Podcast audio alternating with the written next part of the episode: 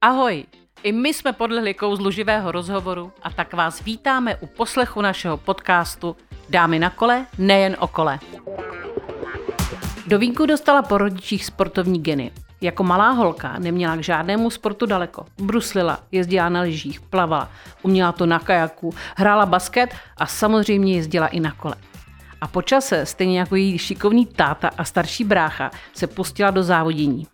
Když řeknu česká olympionička a majitelka čtyř titulů mistrině republiky v cross country v posledních čtyřech letech, nápověda už není třeba.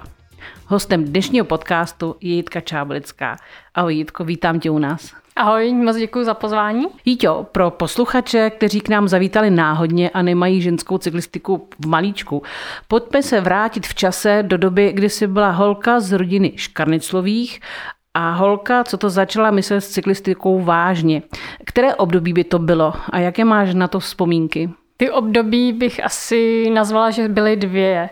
A první to období bylo samozřejmě někdy kolem toho 15. roku, o, tuším, to jsem byla kadetka, tak vlastně v tu dobu o, začal nějaký e, první systematický trénink, e, víc jsem se zaměřila na kolo a tahle ta moje snaha vlastně vyústila v juniorkách stříbrnou medailí z mistrovství světa.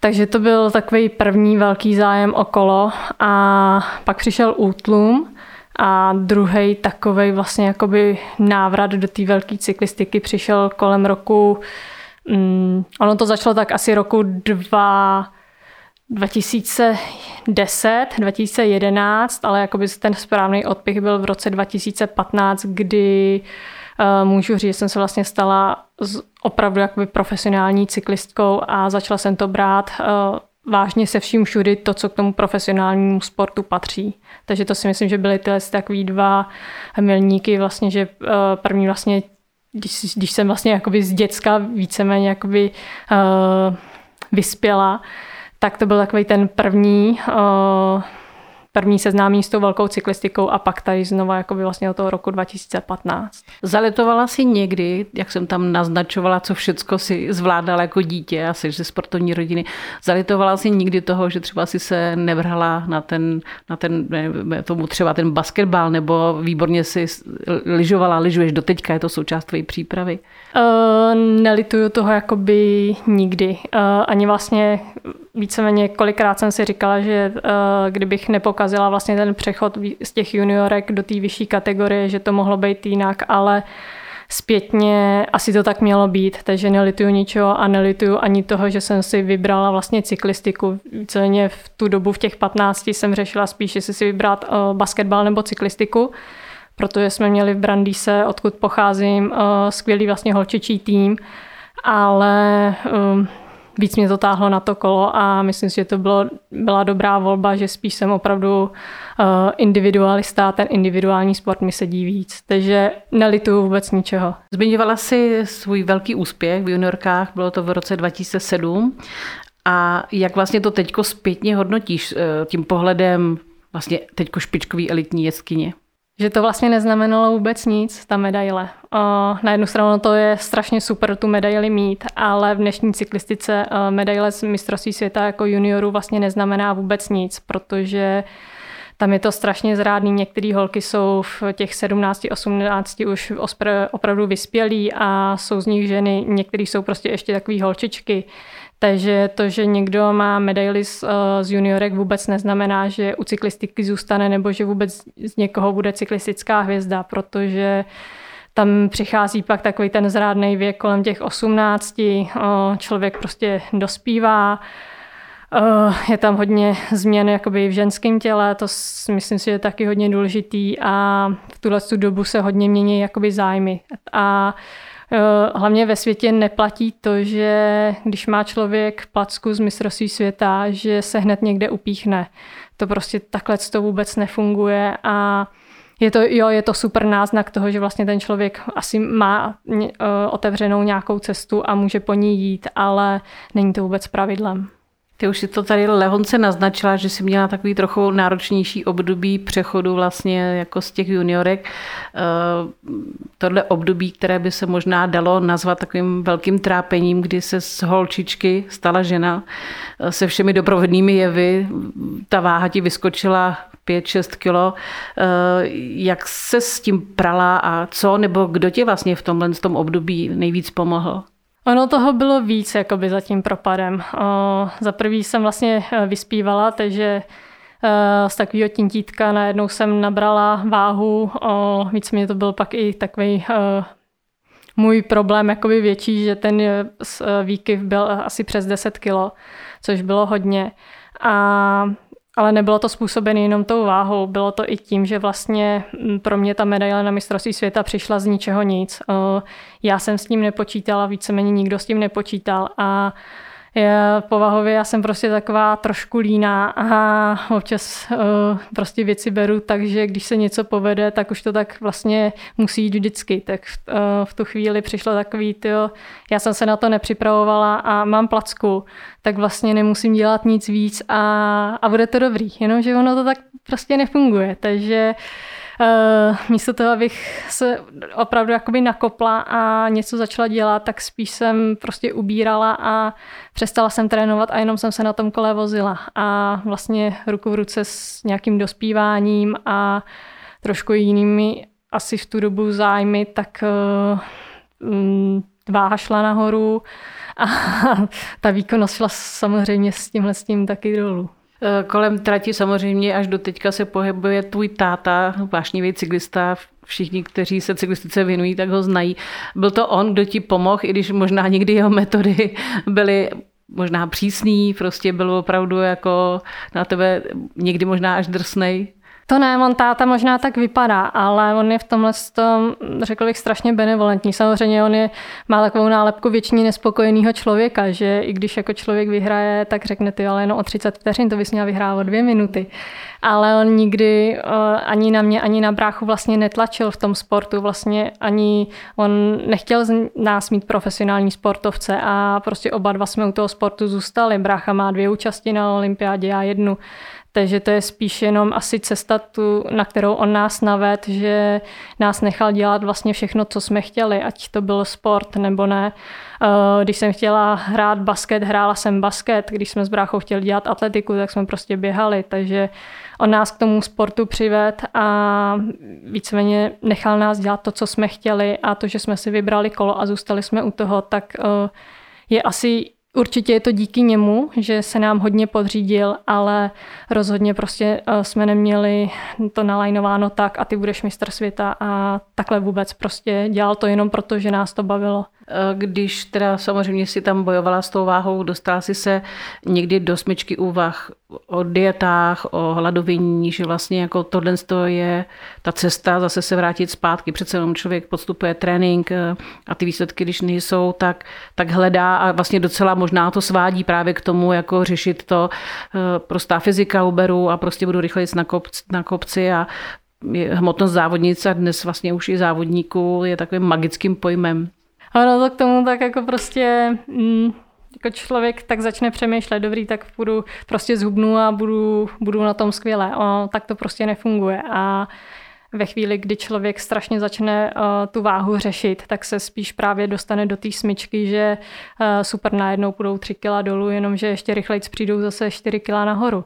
A to je prostě takový ten klasický jojo efekt, tak já jsem to taky dlouho řešila, tak jakoby nějakýma způsobama a prostě to nikam nevedlo. Víceméně jsem se furt rozrůstala a výkonnost šla furt dolů. A pak uh, ještě se k tomu přidali nějaký zdravotní problémy, které asi s tím byly trošku spojený. A v kdy se tohle začalo řešit a já jsem se dala trošku víc do pohody a jsem vlastně chvíli přestala závodit, začala jsem se na tom kole vozit a přestala jsem tu váhu řešit, tak ono to najednou šlo dolů. Takže opravdu tady platí, čím méně se ta váha řeší, tak tím líp, protože člověk je víc v pohodě a, a nepřemýšlí na to, jestli si dá jednu mrkev nebo normálně nějaký oběd a tak. Takže opravdu v tomhle tom. A kor u těch holek, když dospívají, tak eh, prostě tak to je, tak to ta příroda udělala, takže je lepší to neřešit. Děkuji za tohle, že to zaznělo. Eh, pojďme do současnosti, i když moje otázka přece jen bude směrovat ještě o pár let naspět. Váš tým GAP System Colofix se letos rozrostl a je tam pět klu, sedm kluků pardon, a, a ty. A na tiskovce si pochvalovala, že ti vyhovuje být v týmu jedinou ženou. A proč to tak je? Vlastně můžeš porovnat i s nedávným, relativně nedávnou dobou, kdy si jezdila za Kona Racing Team, který dal dohromady Libor Oplet. Tenkrát se tam byly čtyři krásné holky. Vyhovovalo ti to víc, míň? Můžeš nějaký porovnání udělat? Myslím si, že o, určitě musím Liborovi po, poděkovat za to, že tu šanci jsem měla a vlastně díky němu jsem i mohla objíždět světový poháry a vlastně závodit ty dva roky, což málo kdo se tady v Čechách takhle najde, že by pomáhal cizím lidem. V tu dobu to pro mě byla eh, nejlepší cesta, kterou jsem mohla jít. A my jsme v tu dobu nechci říct, že jsme nebyli profesionální tým, protože Libor to bral opravdu vážně, ale neměli jsme na ty top výsledky, byla to jenom nějaká cesta a asi v tu dobu mi úplně nevadilo, že jsme tam byli uh, více než čtyři holky navíc. Vždycky jsme tam měli juniorku, holku 23 kářku a uh, takže jsme se i v těch kategoriích trošku míjeli. Uh, v současném stavu pro mě je to nejlepší volba, protože jak vlastně jakoby se v tom pohybuju díl, tak uh, vím, že prostě s náma holkama je to mnohem těžší a asi i tím, že ten tým vede Pavel a máme s Pavlem vlastně i svůj osobní život, tak je pro nás jednodušší uh, tam být takhle sami bez nějaký další holky. A uh, popravdě já jsem i teď v takovém stavu, že ještě nejsem úplně připravená na to ty své zkušenosti předávat dál a vlastně to moje nebo to s Pavlem to naše know-how, který na mě platí, tak si držíme tak dá se říct pod pokličkou, protože uh, vím, že ještě jsem nedosáhla toho svého vrcholu a nejsem teď v tomhle tom ještě sdílná, protože vím, že je to moje cesta a zatím se o ní nechci dělit. A výborně jsi mi nahrála na další otázku, protože uh, ještě se jednou vrátím k té medaili, kterou teda ty říkáš, že vlastně jako v životě úplně až tak neznamená uh, na tom mistrovství světa v roce 27. S tebou na stupních stály Ukrajinka Ala Bojková a francouzská Juliette Bresset, která mimochodem ve 23 letech se stala olympijskou vítězkou, ale v tuhle chvíli už ani jedna z nich nejezdí, nezávodí a ty naopak si plánuješ kariéru minimálně do Paříže do roku 2024 to ti bude 34 let, což je pro vytrvalostní sporty dobrý věk. Na druhou stranu v olympijském cross country současný trendy a charakter závodění, tak eh, tam začínají se na té špičce objevovat jako výrazně mladší ročníky. Jak a kde hledáš motivaci opakovaně trénovat, dřít, závodit? Já bych prvně asi uvedla, že asi olympijské cross country už dávno není vytrvalostní sport. To je asi jakoby jedna věc, protože od startu do cíle tu hodinu 20 se jede v červených číslech, takže to s vytrvalostním sportem nemá opravdu nic společného. Jenom ten čas té zátěže, není to krátký to prostě sprint, závod. je to... A ta motivace, asi je to tím, že jsem opravdu z toho kolotoče na docela dlouhou dobu vypadla že v tom uh, přechodu, jak si říká, že jsem měla jak, pauzu. Jak v tom přechodu, tak i vlastně tu dlouhou dobu uh, víceméně jak, jak jsem říkala, asi až dva, 2015 se můžu prohlásit, že jsem to začala dělat opravdu se vším všudy. Uh, za tu dobu, nebo v té době jsem stihla vlastně dostudovat, když vlastně to, že jsem dostudovala, je velká, velká Paulová zásluha. Uh, takže jsem nebyla zaměřená jenom na to kolo. To je možná jedna věc, že pořád to kolo mě baví. Uh, pak druhá věc asi, že je to můj životní styl, tím, že brácha závodí, táta jezdí na kole, o, i vlastně pro Pavla jsou kola víceméně jeho záliba, jeho život, tak e, to kolo pořád mám ráda. Samozřejmě někdy bych ho zahodila. To, jako... to je asi v pořádku. To určitě. A, a s tou motivací o, vím, že prostě furt nejsem na vrcholu, že ještě se můžu někam posouvat a že pořád tam mám nějaký nevyřízený účty a to mě pořád žene prostě dopředu, že uh, chci ještě dál závodit. Uh, v tvých pozávodních rozhovorech se často objevuje taková sebekritika k technice, což nespokojená, říkáš, že prostě si měla někde ještě rezervy, byť třeba slavíš to vítězství a uh, dokonce si tuhle zmínila, že jako s přibývajícím věkem se možná i troch, trochu víc bojíš, ale popravdě zase není se čemu divit, protože eh, na těch tratích v cross country jsou některé pasáže opravdu na hraně na těch kolech, na kterých se mají jezdit. Jak pracuješ se strachem, který je prostě přirozený že, v určitých fázích? Je to o tréninku, je to o tom na tom kole trávit co nejvíc času v terénu, zkoušet nové věci uh, a posouvat ty hranice. Uh, hodně mi pomáhá vlastně uh, trénu s Pepou Dresslerem nebo vlastně jakoby pod ním momentálně s jeho lektorem Zdeňkem, se kterým si jeho styl výuky mi sedí, takže s ním trávím hodně času. Pomáhají mi kluci vlastně od Pavla z práce, kde je plno enduristů, takže snažím se na tom kole trávit co nejvíc času a pak je k tomu i nějaká psychologická příprava s tím strachem prostě pracovat, ale ono je to takový, že já na tom kole umím vlastně jezdit, že i ty technické pasáže já prostě dokážu projet, ale v nějakém momentě se prostě zaseknu a řeknu si prostě ne, to nejde a buď to vůbec neprojedu, nebo jsem strašně pomalá. A je to jenom nějaký blok, který nějak vzniknul, ale momentálně vůbec nedokážu přijít na to, jak. Takže technika, byť eh, jednu chvíli to eh, byla docela moje silnější stránka, tak poslední dobou je to moje slabší stránka. Říká se, že vlastně uh, někdo potřebuje při učení věci ukázat a někdo spíš slovně popsat, vysvětlit. Jak je to u tebe, jestli to dokážeš takhle vlastně jako rozlišit a dejme tomu, jestli bys mohla prozradit, možná je to tvoje know ale uvidíme, třeba to z tebe dostanu, takovou situaci. Nová trať, úplně nová trať, extrémně obtížná technická pasáž, prostě na, u který stojí všichni, včetně Jolandinev, prostě, který se koukají. Eh, jaký volíš postup k jejímu zvládnutí, krok za krokem? Jestli si vybavíš třeba nějakou reálnou situaci z loňského roku. Eh, asi bych se vrátila trošku do Tokia, kde vlastně ta trať byla extrémně náročná a když jsme tam byli na testovacím závodě, tak už to bylo na konci sezony a mě už se do plno věcí tam vlastně nechtělo pouštět, takže plno, měla jsem tam hodně restů a tak jsem věděla, že prostě na tu trať se musím líp připravit. A trošku jsem s tím pracovala během té doby, co vlastně byl čas. A když jsem se tam vrátila na tu trať vlastně před tu olympiádu, tak nejdřív jsem si projela to, co jsem znala a prostě první trénink jsem se hecla a zkusila jsem nějaký skoky, který jsem tam předtím nejezdila. Pustila jsem se do první rock garden mimo jedné jakoby sekce a druhý den jsem prostě řekla, jo, tak to zkusím znova a projela jsem to. Takže s takovým postupným uh, projížděním jsem tu trať pak zvládla a měla jsem jí vlastně všechny ty technické sekce najetý, takže to byl pro mě takový uh, velký oddych a i jsem se myslím za to mohla trošku poplácat po ramenu, že tam všechny ty sekce dávám. Samozřejmě by to šlo i líp.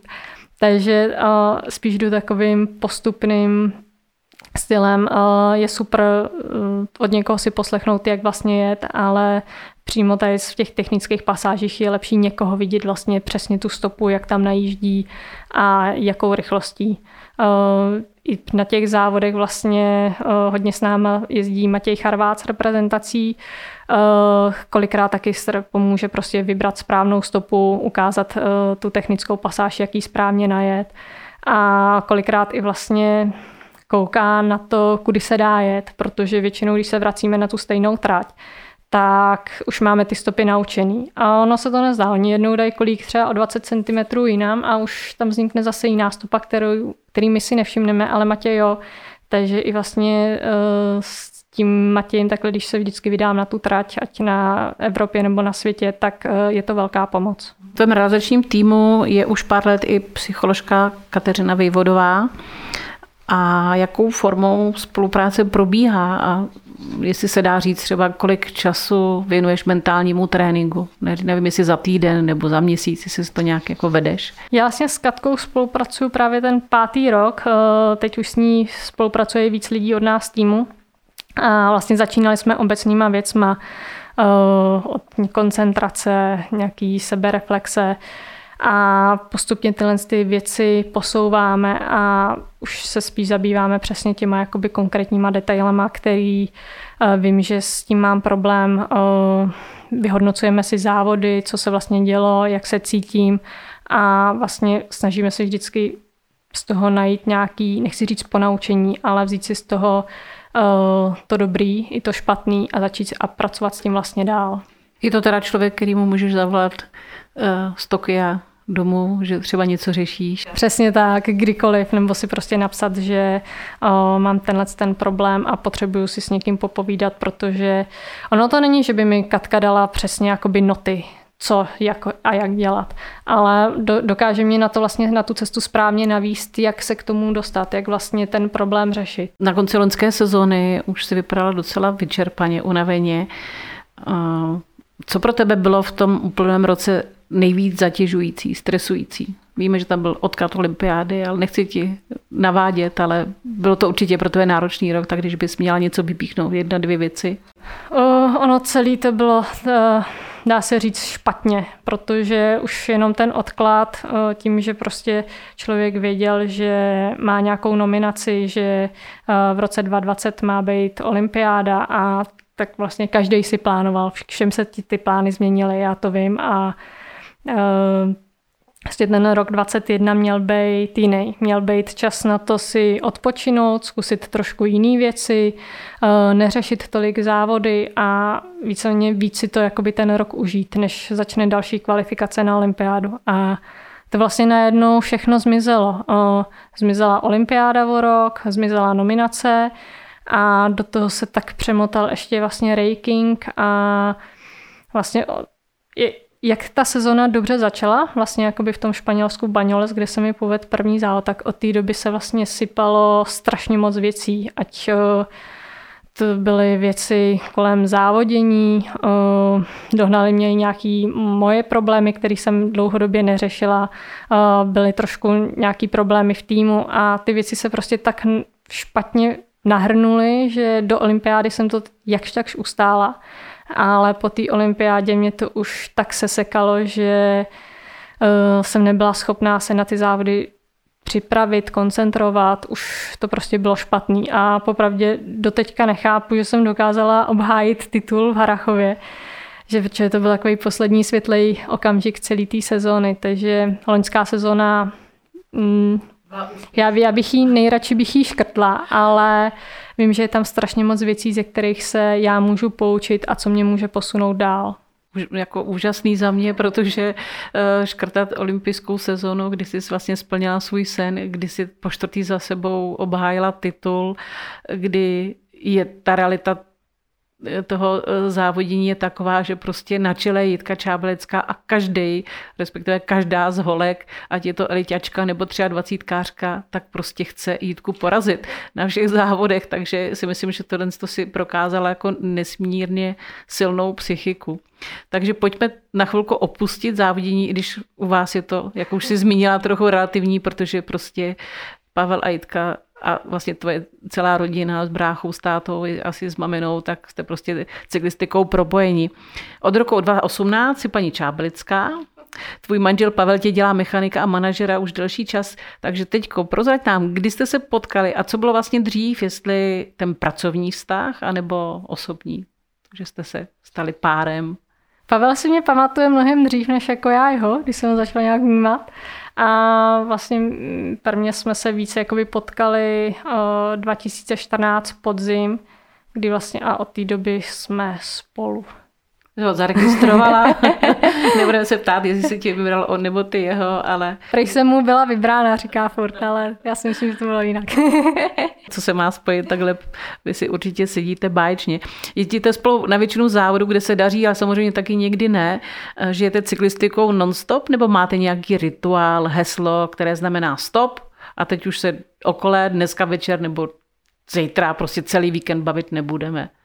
Tak to neexistuje, jako že bychom s nějak jako prostě a teď se o tom nemluví, prostě je to součást mojí práce, Pavlový práce, eh, je to naše záliba, samozřejmě máme těch koníčků ještě jakoby plno jiných, eh, máme prostě dva psy, eh, máme svoje oblíbené místo, kam se rádi vracíme, takže ten život je pestrý, ale samozřejmě od těch kol myslím si, že nedokážeme utít, že prostě je to něco, co nás spojuje, něco, co prostě v sobě máme a i kdybychom chtěli, tak eh, ty kola s náma pořád budou.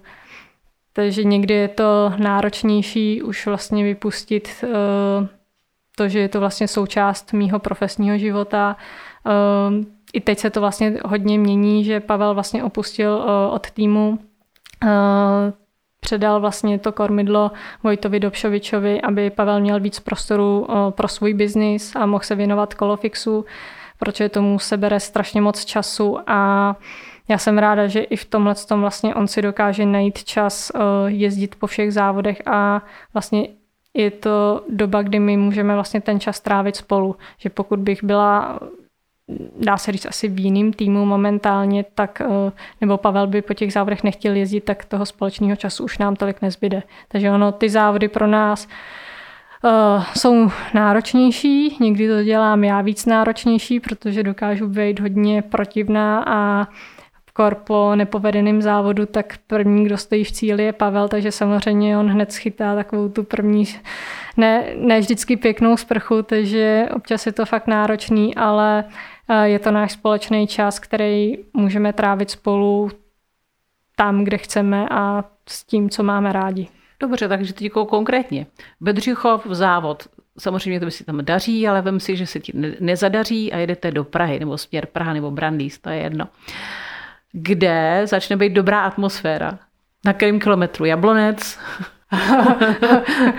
u Boleslavy. Po, po, pokud hned jako na Pavla schodím takovou tu špinavou sprchu, tak eh, většinou třeba až druhý den. Nebo jako takhle, že protože prostě mm, v tom cíli člověk je plný emocí a jako když se mu to nepovede, tak samozřejmě první, co ho napadne, že on za to nemůže, že že jsem tam prostě nechala všechno, co jsem chtěla, že jsem všechno udělala dobře a že ty ostatní vlastně a hledá nějakou výmluvu, proč mu to vlastně nešlo a, a nadává a prostě Korea jsem protivná, takže a ono to Pavla prostě mrzí a já se mu pak nedivím, protože já bych si za plno věcí pak jako zpětně nafackovala, ale prostě v tom cíli ty emoce se mnou smlouvají a jako když se to nepovede tak, jak bych si přála nebo tak, jak si nalajnuju, tak uh, Bohužel on to vždycky schytá. Takže delší tichá domácnost, výborně. Vážení přátelé, naším dalším hostem bude určitě Pavel Čábelický, aby jsme si poslechli druhou stranu, bylo to vyvážené.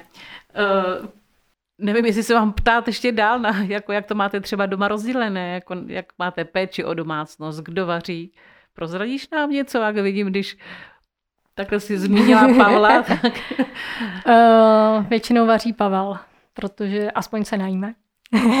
ale musím se pochválit, taky jsem se zlepšila. Ale uh, Pavla vaření strašně baví. Uh, má to prostě rád, rád si vymýšlí nové recepty, hledá si to, uh, in prostě na závodech nám vaří, prostě teď už vaří pro 10-12 lidí, což není úplně jednoduchý a on to má víceméně jako koníčka. Takže uh, vaření ráda přenechám jemu, jinak péči o domácnost nebo uh, naštěstí máme malý byt, takže to není zas tak náročný, tak to přebírám já. Na druhou stranu zase on se vlastně stará mě okola, takže myslím, že to máme dobře vyvážený. Spíš Pavel to má asi náročnější. A tvoje best jídlo? A teďko nemyslím to, co ti chutná, ale to, co bys uvařila? Jako já, co bych uvařila. Ježíš, čaj. ne, ne. Um, ráda třeba vařím noky se špenátem, takže něco takový jednodušší jídla samozřejmě. A co bytostně nesnážíš z domácích prací, pokud teda takového něco je? Žehlení. Výborně, já jsem se bála, že řekneš, že žehlení je pro tebe relax, to občas někdo říká a tomu taky úplně nerozumím. Ne, to je přesně taková ta aktivita, kdy jako to odkládám do té skříně, až pak když to jako z té skříně na mě padá, tak si říkám, tak už bych asi měla, pak si nadávám, jo, kdybych, kdybys to začala s tím dřív, nemuselo to být tolik. Eh, vím, že chlapi profesionálové to mají v roli rodičů lehčí, přesto tvůj bráška se docela činí. Je táta už tří dětí, jestli to říkám dobře, Pepiny, Tondy a Vendelína. Stíháš si užívat roli tety? Uh, málo. Tím, že vlastně já bydlím v Praze, brácha v Brandýse, tak uh, snažíme se výdat a občas je to jako náročnější. Takže s dětma popravdě ještě nejsem úplně takový rodičovský typ, že bych jako si děti chtěla půjčovat a tak, ale děti ráda vidím, je s nima strašná sranda. Eh, tím, že Pepi vlastně už byly čtyři a Tondovi teď dva, tak je s nima už prostě větší sranda. Uh, už mají takový větší zájmy, takže ráda si ten čas s nima trávím, ale ještě, ještě to není zatím úplně moje téma. Ještě se ti nevyhla otázka vlastní rodiny. Uh, s Pavlem jsme už jako takovou otázku probírali, ale tím, že moje zájmy jsou teď jinde a plány prostě jsou tak ještě na dva a půl roku, pokud se nic uh, nepokazí, tak zatím tohle to téma jde stranou. Náš čas se pomalu nachýlil, takže poslední otázka. Když by si mohla přát jednu věc, ale ponechme teď stranou rezonující téma války na Ukrajině. Eh, co by to bylo? Jaký bys měla přání? Bude to takový trošku tajemný, nechci být konkrétní, ale asi si, mm, nebo ne, asi určitě si přeju, aby nám s Pavlem vyšlo to, co plánujeme, um, takže to je, tím bych to asi uzavřela. Naznačíš, kdy se to dozvíme, co plánujete? Hmm, asi jo. Takže... ne, ne, je to prostě, je to v osobní rovině. Prostě teď bydlíme v Praze, ale není to naše finální destinace, takže plánujeme prostě přesun mimo Prahu a až se nám tohle povede, tak myslím si, že tohle budeme oba strašně rádi, že, že, že nám tohle klaplo. Tak já ti přeju, tedy vám přeju, ať se vám to splní a děkuji, že jsi našla na nás čas a s našimi posluchači se těšíme zase příště. Já moc děkuji za pozvání.